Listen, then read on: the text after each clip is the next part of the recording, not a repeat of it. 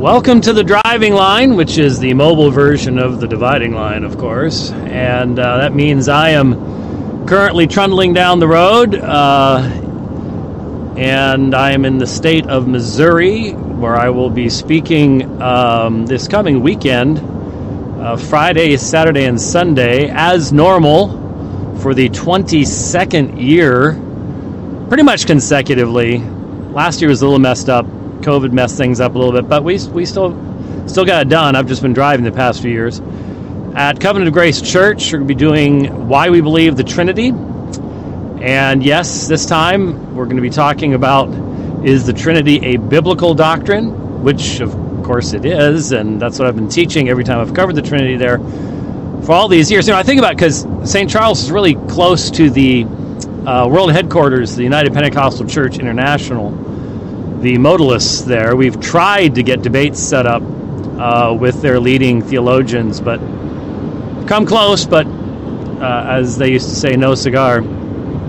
And um, uh, it's it's interesting because my responses, as you can see from the debates I've done to modalists, have always been focused upon biblical exegesis and uh, not well, you need to believe this because this council said this, or this theologian said that, or obviously, since Thomas Aquinas believed this, and you need to believe that. It's always been based upon Scripture and uh, my belief of the fact that, the, well, as, as Warfield put it, the, the revelation of the doctrine of Trinity took place in history. That is between the Old and the New Testament. Its its evidence is primarily the incarnation of the Son, which we're getting close to celebrating yet again this year, and the outpouring of the Holy Spirit, which we should celebrate too, come to think of it. And um, uh, that, that took place in history and is recorded for us in inspired scripture. It's not that we have to guess at this from some, you know, uh, other perspective or have some great tradition to tell us these things. Um, I'm a biblical Trinitarian, always have been, and I'm not joining the group that has decided that that's just not enough. And um, mainly because I just don't see how they can actually engage in apologetic interaction with people who don't accept their extra scriptural perspectives. And um, so, anyway, that's um, where we're going to be headed this weekend, and one of the things I will be addressing of course, will will be the relationship between uh, creeds, confessions, um, and what we believe, and and issues like that. So, if you're in the area, uh, it's not going to be. I mean, I am going to cover the biblical evidences of the doctrine of the Trinity, but uh, not as in depth as we have in the past, because we're going to be dealing with these other other issues along with it. So it'll be a little bit different, and. Um, then, starting on the way home, um, we already put up on the calendar. Please take a look at that. Uh, Emory, Texas, uh, going to be in uh, Lubbock, and um, uh, oh, I'm sorry, uh, before Emory, Jonesboro uh, will be the places we'll be stopping. Those will be less formal get-togethers because they will be as I am traveling. I'll probably be wearing one of my koozies. I'm wearing one of my koozies right now, actually. Uh, but you can't see that because this is audio only. So there you go. Anyway, uh, that's what we're doing, and I get back on 12, 13, something like that of December, and uh, then we're back out in February. I tweeted or Facebooked one of the two uh, the conference I'm heading to and the debate we're going to be doing in Tennessee. At uh, Jeffrey Rice is putting all this together, so be really helpful if you could uh, let Jeffrey know that you're coming, and um, you know, just simply for making sure we've got enough support to get it all to work and, and things like that. That'll be coming up in uh, February. So there you go. I was, uh, oh, uh, if you haven't seen it yet, I I started. It, it's not so much you have to watch it; you can listen to it and and again, this has been done really well. But the guys at Canon Press uh, have put out what was it, eleven things, uh, how to save the world, how to save the world uh, in eleven easy steps. I think is what it says. No, eleven simple steps, not easy, simple. That's right. And it's I think the best summary. Uh, Doug's Doug Wilson's done a number of things like this, where he's done parts of all of this, but this is really, I think, one of the best summaries, putting all this stuff together. And outside of the one reference to infant baptism, it was only in passing and was not definitional to the argument. um, it was uh, something uh, you know that I'm just 100% on board with, and so I'd highly recommend it to you. It's on the Canon app, and I finished listening to it this morning while starting off early. This has been a long day. It's going to be eight hours in the truck today, but I'm not complaining. I so thankful once again to everyone who has made this possible for me to do this kind of thing. And um, in this particular situation, uh, as I've mentioned, we upgraded the truck, and um, you know, one particular person helped to make that possible, but then everybody else makes possible the the fuel costs and everything else, and so you're not going to hear any complaints about me even after eight hours, and uh, at least so far today. so far today, I haven't had the uh, run into the per- run in with the person at the uh, gas station. I've had this happen a few times. Thankfully, it's rare. But the person that pulls into the, you know, and, and it only is relevant when it's busy you know, I was just at a Love's travel stop and it was not busy at all. So nobody cared. But sometimes you run in, you just hit it at a bad time of day and there's lines and you find these people that will pull in, take up a pump or two, and go in, maybe use the restroom, maybe get some food, then come out decide to start putting gas in their car. They, you know, I mean, you can put the gas in the car, and then go park it someplace, and then go in and do everything you want. Shop to the, your heart's content. Sit on the throne forever. It doesn't matter. But no, no, no. They don't care about the line of the people behind them. It's oh.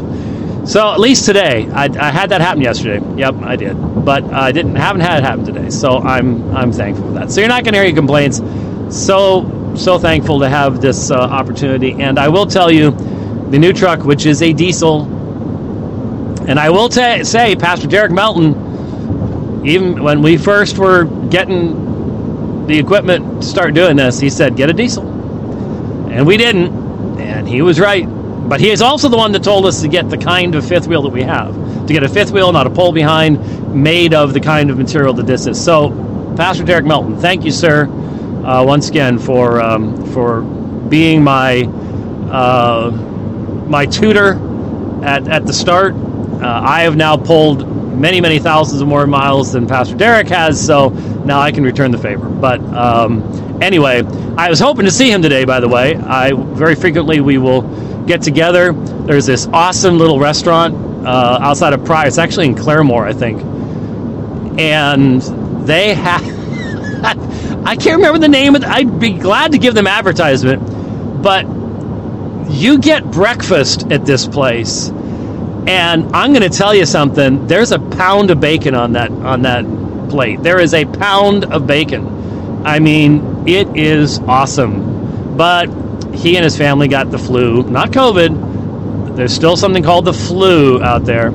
And so we couldn't do that today. So I missed that. Uh, love Pastor Derek. He's an awesome guy. And by the way, the knives he makes, I've, I think I've shown you on the on the dividing line he made me a beautiful, beautiful knife. And he forges, he forges, I mean, he makes these things. I mean, he forges the steel. He, he does all of it. It's incredible.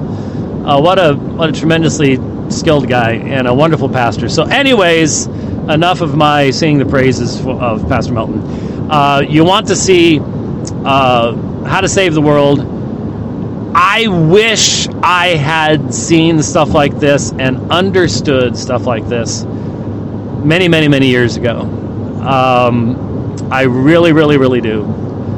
But I, you know, I was raised in a fundamentalist context, and I'm very thankful for a belief in the Bible and its inspiration and all these things. I just didn't have, there just wasn't that understanding of how to put all that together in how you you, know, the idea of the fact that when you, you get to you, you, you go to church, we always went to church. We never missed church. But that when you're doing that, you are fulfilling Christ's commands. You're you're as Doug likes to put it, taking a sledgehammer to the to the gates of Hades, and you're doing it with the entire body. That's what we didn't have. That's what we didn't have. Uh, it was all there was a certain level of fundamentalistic piety involved, and there's there's there's that has its place. There's a level of propriety there, but we were missing the big picture, and I I wish I hadn't been an older person once I really started to get that that big picture. So uh, watch it, share it with uh, family, friends. It's great. How to save the world. 11 simple steps, not easy steps. And uh, so my thanks again to folks at Canon, Doug Wilson, for putting that out. It's uh, really, really good stuff. Um, so I was uh, looking for uh, I used to have, and I can't find the files. I, I love our new computers and stuff. By the way, whew, if you've never, I'm just learning this, folks. I'm sorry, but I'm learning to drive a diesel. And uh, unlike some of my friends who just cut off all the emission control stuff, I don't know how they get away with it. They've got to know people to do that kind of stuff. I'm not going to do that. I can't do that uh, I have to use something called DEF. I had never heard of DEF before, DEF, diesel exhaust fluid. And um, when you're pulling a unit, you start really using it, and you got to put it in every once in a while. And um, but uh, I have now discovered that if you touch the diesel uh, handle, so the fuel handle, it's not like regular gas fill up nozzles but a diesel nozzle will always make your hands smell like diesel. It just doesn't matter. It gas ones don't work that way, but diesel, yeah, you either got to get gloves or stuff to wash your hands with. It just it's inevitable. And um, I just sniffed my hand, went, oh yeah, mm, yeah, and I yeah I had I had tried to wipe my hands off stuff like that, but it's. I wonder if there's a special uh, hand sanitizer de diesel center I can find. I bet there is. I haven't looked on Amazon yet, but there's everything is on Amazon somewhere. Someone's come up with that idea. Someone's had the same experience I have. So I'm gonna have to look. I'll bet it's there. I'll bet it's there. Anyway, so I was um, looking for some files on my computer, and I've got an eight terabyte hard drive now, and so finding finding my Bible files that I would listen to while riding on my bike years and years and years ago really isn't easy to do, especially when you forget, well, where did I put those things? And so I was looking for, I found an app that would allow me to listen to, I think, the ESV for free while I'm driving. And so I was just checking it out last night before I left, actually. And just for the just for the chuckles, I went to the Old Testament and I clicked on Jeremiah chapter 5. Not because I automatically knew it was in Jeremiah chapter 5, though I should, but I, I didn't. But just because I've always found Jeremiah, um, well, I was thinking back actually this morning when I first started out.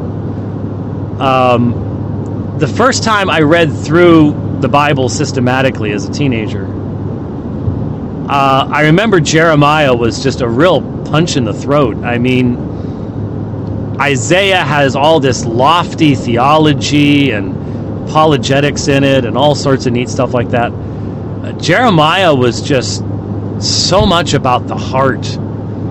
Um, it, it really is is just fantastic and very challenging. And so I thought, eh, okay, let's let's try that. And so I uh, just clicked on Jeremiah 5, and right at the start, now again, I'm driving, so I, I don't have it open. I don't even, don't even know what would happen at the recording if I tried to open my Bible app. So I'm just not even going to try. Um, but right at the beginning of the chapter, right, I think it's the very first verse, you have God saying, "Search, search through Jerusalem. Go, go from house to house. Seek out a man who does justice and believes the truth or loves the truth. I forget which one it is. I'd have to again risk my life to look. Um, and I was struck once again. I I love the Word of God. I love the Bible. I love God's preservation of it. I've learned to love that He didn't give us a printer manual style thing where you just here's the chapter on this subject, here's the chapter on this subject. It's it's written to God's people. It is written to be lived out, experienced, seen.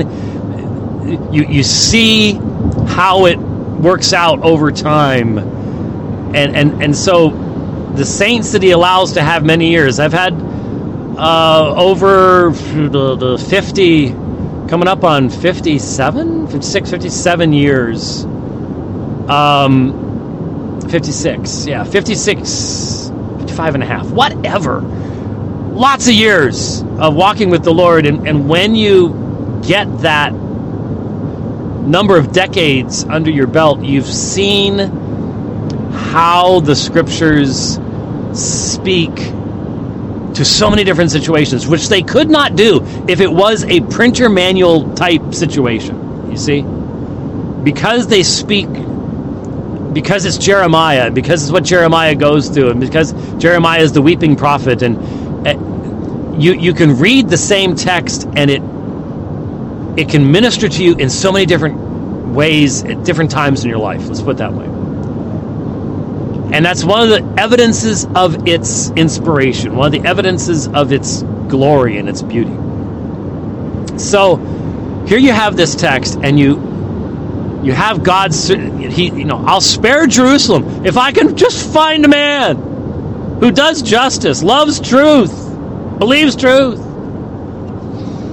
And I think today about how in in our dying society, and we are in a dying society. We're in a society that is secularizing, as secularism itself is dying, which is going to take the culture with it. That's why we have to be investing in our children, our grandchildren, our great grandchildren, because they're going to be rebuilding when this thing collapses, and people are going, "Where do we go now? What what do we do now?"